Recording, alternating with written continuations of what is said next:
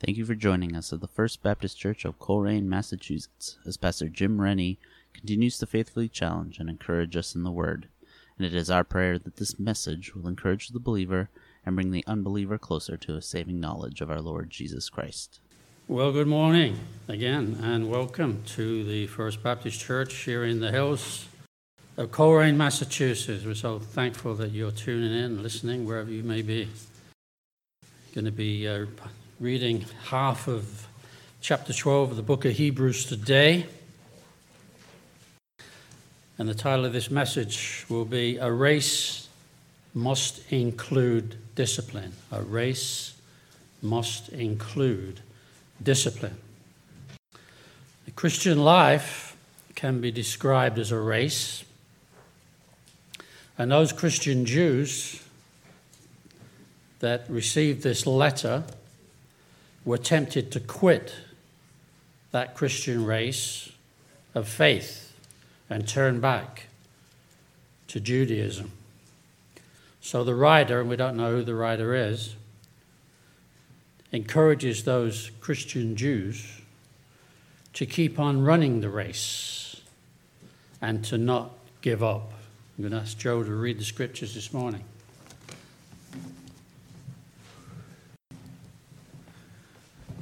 Good morning. On chapter 12, it's going to be on page 877 in the hymnals in the pew, if you don't have it already. Therefore, since we are surrounded by such a great cloud of witnesses, let us throw off everything that hinders and sin that so easily entangles, and let us run with perseverance the race marked out for us. Let us fix our eyes on Jesus the author, the perfecter of our faith, who for the joy set before him endured the cross, scorning its shame, and sat down at the right hand of the throne of God. Consider him who endured such opposition from the sinful men, so that you will not grow weary and lose heart.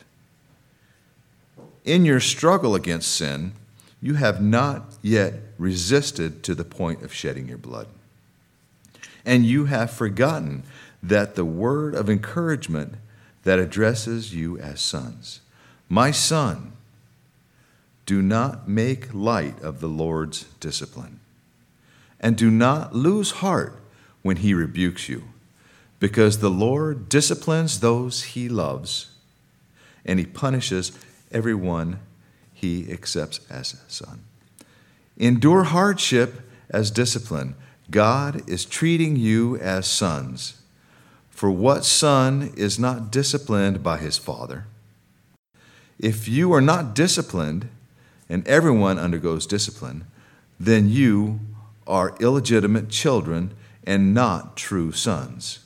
Moreover, we have all had human fathers who disciplined us and we respected them for it. How much more should we submit to the Father of our spirits and live? Our fathers disciplined us for a little while as they thought best, but God disciplines us for our good, that we may share in His holiness. No discipline seems pleasant at the time, but painful. Later on, however, it produces a harvest of righteousness and peace for those who have been trained by it. Therefore, strengthen your feeble arms and weak knees. Make level the path of your feet, so that the lame may not be disabled, but rather be healed. Praise be God to the Word of God.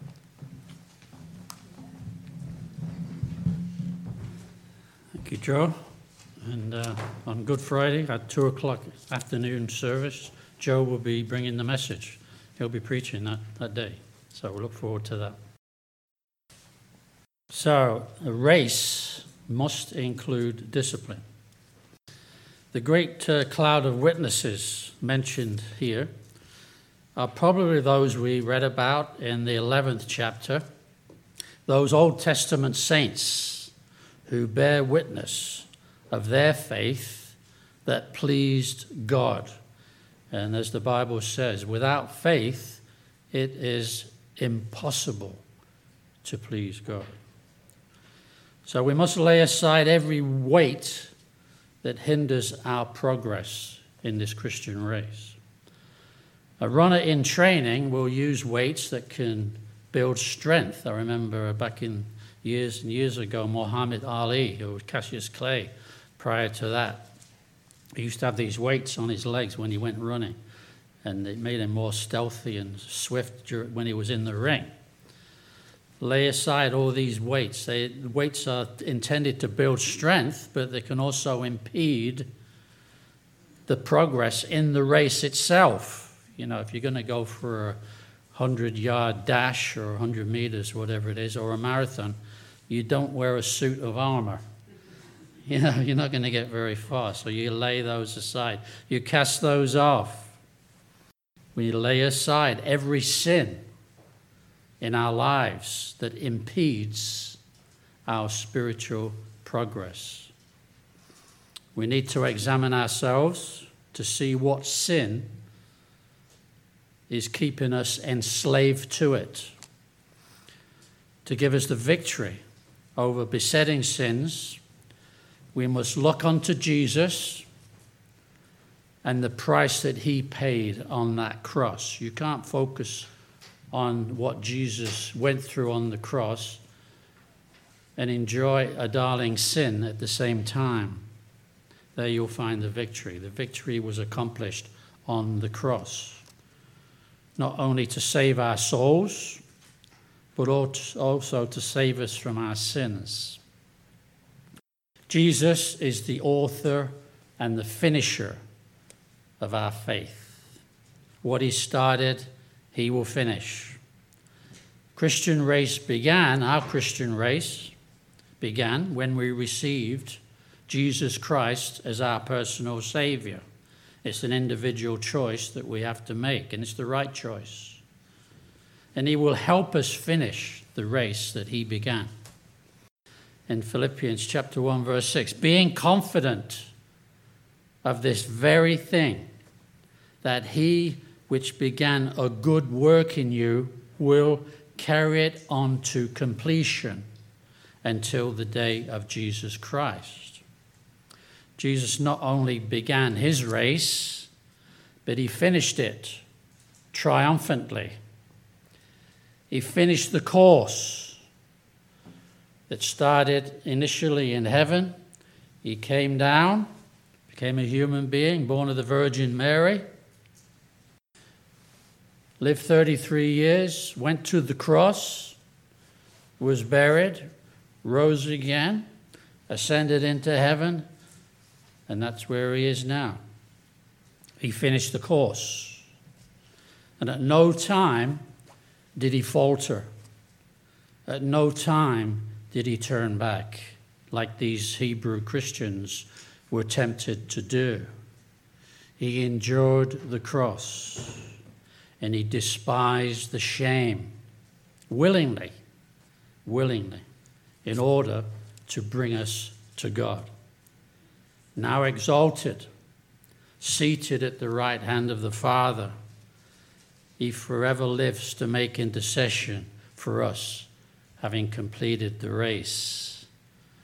No one ever endured such hostility from sinners as Jesus did. Amen. He was despised and rejected of men, a man of sorrows and acquainted with grief. So, whenever we grow weary and discouraged in our Christian race, we should always remember what Jesus went through when he suffered and died, because we'll never go through what he went through. Amen. Although we struggle with sin, we've not yet resisted to the point of shedding our blood like Jesus did. But we will face, if you haven't already, persecution, testing, trials, sickness, pain, and sorrow. So cheer up. However, suffering and trials can be a blessing in disguise. And disappointments can be God's appointments. Remember that one? Disappointments can be God's appointments. He can use the unpleasant circumstances of life and discipline to mold us to be more like His Son. He is the potter, and we are the clay. Amen? He wants to mold us, He wants to conform us to be more like His Son. And He's not going to give up trying to do that. We have to come in line with what He's trying to do. Now, it talks about discipline now. In verse 6, the writer quotes from Proverbs chapter 3, verse 11 and 12, where God addresses his readers as sons. Sons. And he warns them about despising his discipline or losing courage under his rebuke. If they rebel or give up, they'll lose the benefit to learn some valuable lessons that God is trying to teach them that will help them in their life of faith. One purpose of Christian discipline, and we'll all be disciplined, is to develop our character. To develop our character. God allows trials in our lives to strengthen our commitment to Jesus Christ. And we'll often learn more during the trials we face and the struggles that we have than during the easy times when everything is going smooth with no problems. We learn more during the trials. And sometimes we need to be disciplined more severely due to our stubborn will that's opposed to God's will. And when we sin, I said not if, I say when, the Holy Spirit who lives in you, if you've been born again, he'll give us a rebuke of conviction. He'll point things out that are ungodly or unholy. And if we resist and persist in that rebellion, that darling sin, whatever it is, sometimes he'll have to take us to the woodshed and give us a good whooping, metaphorically speaking. God's discipline is to encourage us, to build us up in the faith, not to tear us down, to strengthen our faith, not to make us weak. So we should submit, not resist. We should submit to God's discipline if we want to grow in our faith and have peace of mind. If a Christian is constant, constantly living in sin and he's being convicted constantly of living in that sin that he's not willing to give up, they don't have peace of mind. They just don't, because you're grieving the Holy Spirit. People out of fellowship with God don't have peace of mind. If we continue to stubbornly resist, because we all have a free will, if we continue to stubbornly resist, God will only prolong the disciplinary process. God will have his way. And God will not give up on us if we're his children. Just like if you're a parent, you love your children, you don't give up on them. And it proves that because he's working with us as his children, it proves that we are his children. It proves that God really loves us because if he didn't love us, he wouldn't care about us. to help us walk the line. It's that song from uh, Johnny Cash. Got to walk the line. And if we are without chastening, without discipline, when we need it, which we do, then we're not saved. A professing Christian who has never experienced the discipline of God is not a true child of God. Because God disciplines those that he loves. The fact that our Heavenly Father chastens us, chastises us, disciplines us, is evidence that we are part of His family. Amen? So in verse 9 and 10, the writer compares parental discipline to God's discipline. We may have had human fathers. In fact, we all had a human father. Otherwise, we wouldn't be here, right? They corrected us, or they should have done, when we got out of line. I don't know what your story is. You're going to have to tell me later. But my dad, he, I can't remember ever being spanked. But when I got out of line, all he needed to do was rip off this thick belt that he got during the Second World War, off some Nazi probably. He'd wrap it around his wrist, his knuckles, and he'd wave this thing, the tongue of that belt. And that's all he needed to do.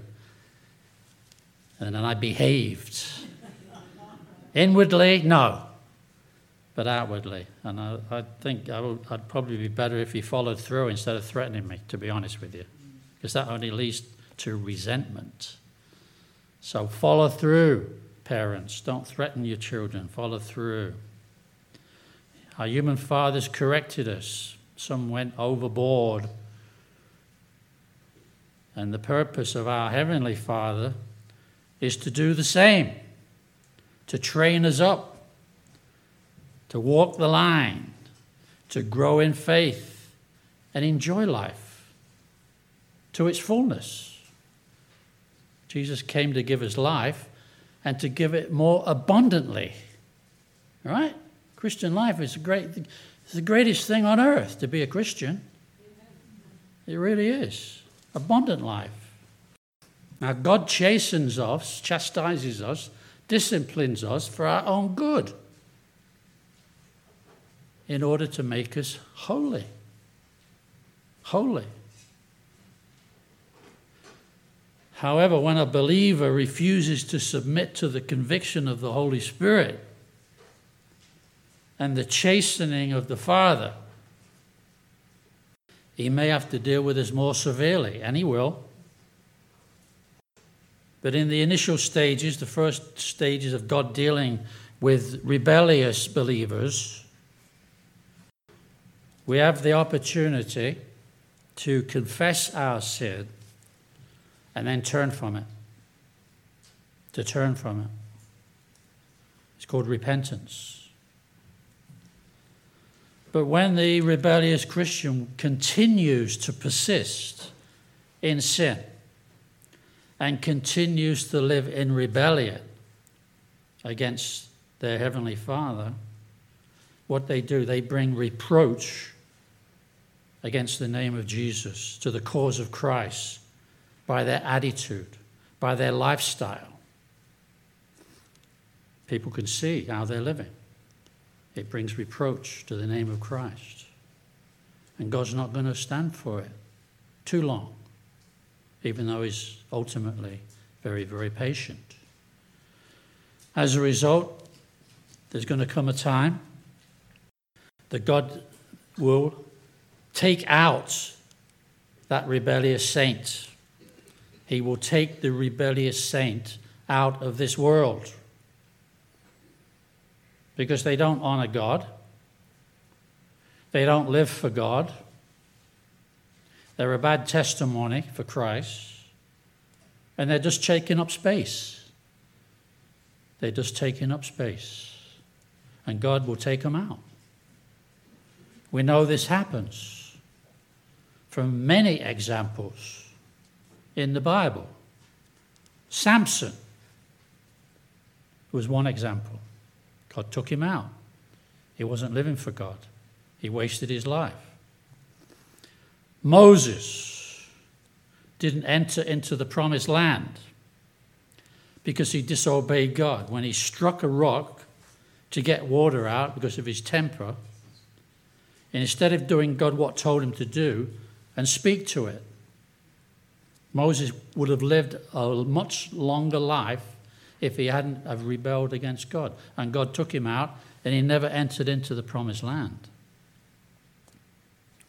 We read in the New Testament about two Christians, a married couple called Ananias and Sapphira. They lied to the Holy Spirit and they dropped down dead because they wasn't willing to confess their sin. They lied to the Holy Spirit and they died prematurely. God took them out. Believers in Corinth, referred to as the carnal church, who took the Lord's Supper, the communion, in an unworthy manner. What did they do? They ate like gluttons and they got drank on communion wine in an unworthy manner. They suffered the consequences. The Apostle Paul tells us that. This is why we need to examine himself. He said, Let a man examine himself, and so let him eat of that bread and drink of that cup. For he who eats and drinks in an unworthy manner eats and drinks judgment to himself, not discerning the Lord's body. Listen, for this reason, many are weak and sick among you, and many die. God took them out. Many of them got sick. Hopefully, they repented, but many of them died because they were eating and drinking and not honoring the Lord during the communion. So, the discipline of our human parents was not perfect and it only lasted for a while, thank God. However, God's discipline never stops and it's always perfect. He knows exactly what we need. His love is infinite, and his wisdom is infallible. His chastening is never a result of vengeance, but it's always for our good. Have you ever undergone a period of discipline from the Lord in your life? Well, if you're a true born again Christian, you have or you may have. In fact, some of us may be experiencing a time of discipline in our lives now. If so, that should encourage you to know how much God loves you. He's dealing with you as sons and daughters. That you are truly a child of God, that should encourage you to know. He's steering he's trying to steer you back onto the right track get back in the race. You could, in order to get on to win that race, you've got to be on the track, the right track. Get back in line, in fellowship with Jesus, so you can have true peace and abundant life in the Christian race of faith. And that doesn't end until we all cross the finishing line. Amen. And one day we'll all cross the finishing line because what the Lord began, He will complete. Let me close. He said, No discipline seems pleasant at the time, but painful. I used to um, have the unfortunate responsibility as a father to spank my children. And it depends on the child, and some will respond to a spanking with a paddle or something like that. You don't want to hurt your hand if you're smart. And others, you just take away their toys or put them in the room, and it depends on the child. And I had the misfortune of giving my beloved son, Luke, many, many spanks. and it paid off. He thanks me for that. And I say, It's going to hurt me more than it hurts you. And he says, Yeah, right. but I, hate, I hated doing it, but I knew that I had to follow through for his own benefit. No discipline seems pleasant at the time, but painful. Later on, however, it produces a harvest of righteousness and peace for those who have been trained by it. We're in training. Let's keep on running the race because one day we're going to cross the line and then we'll see the Lord face to face and he'll say, Well done, good and faithful servant. Let's close in prayer.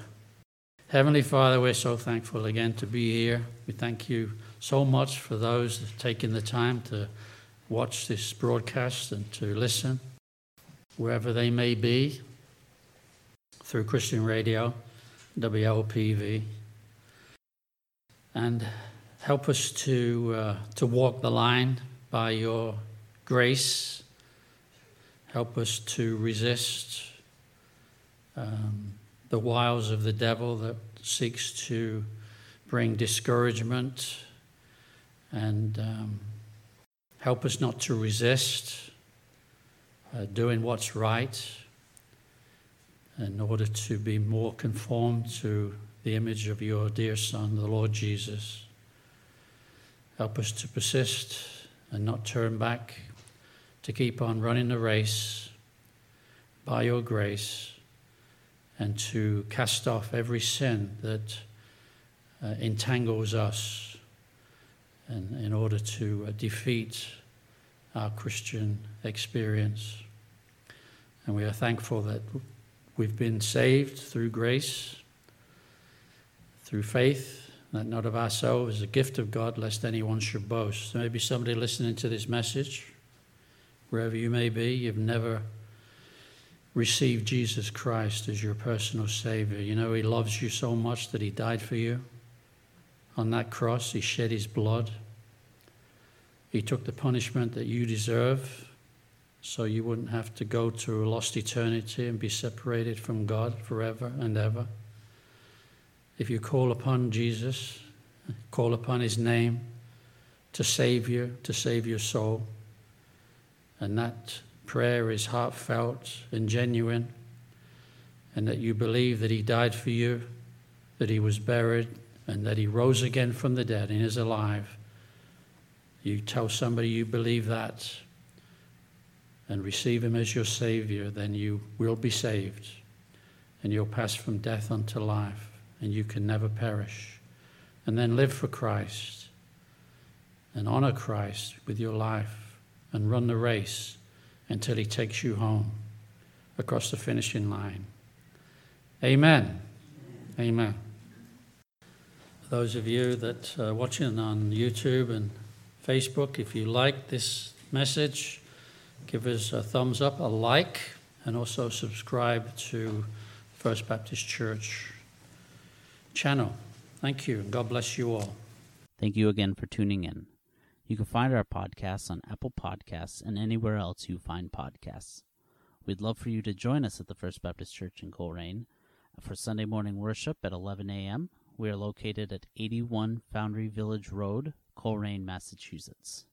If you have any questions or inquiries, please feel free to call the church at 413 624 8886. Hope to see you soon. God bless.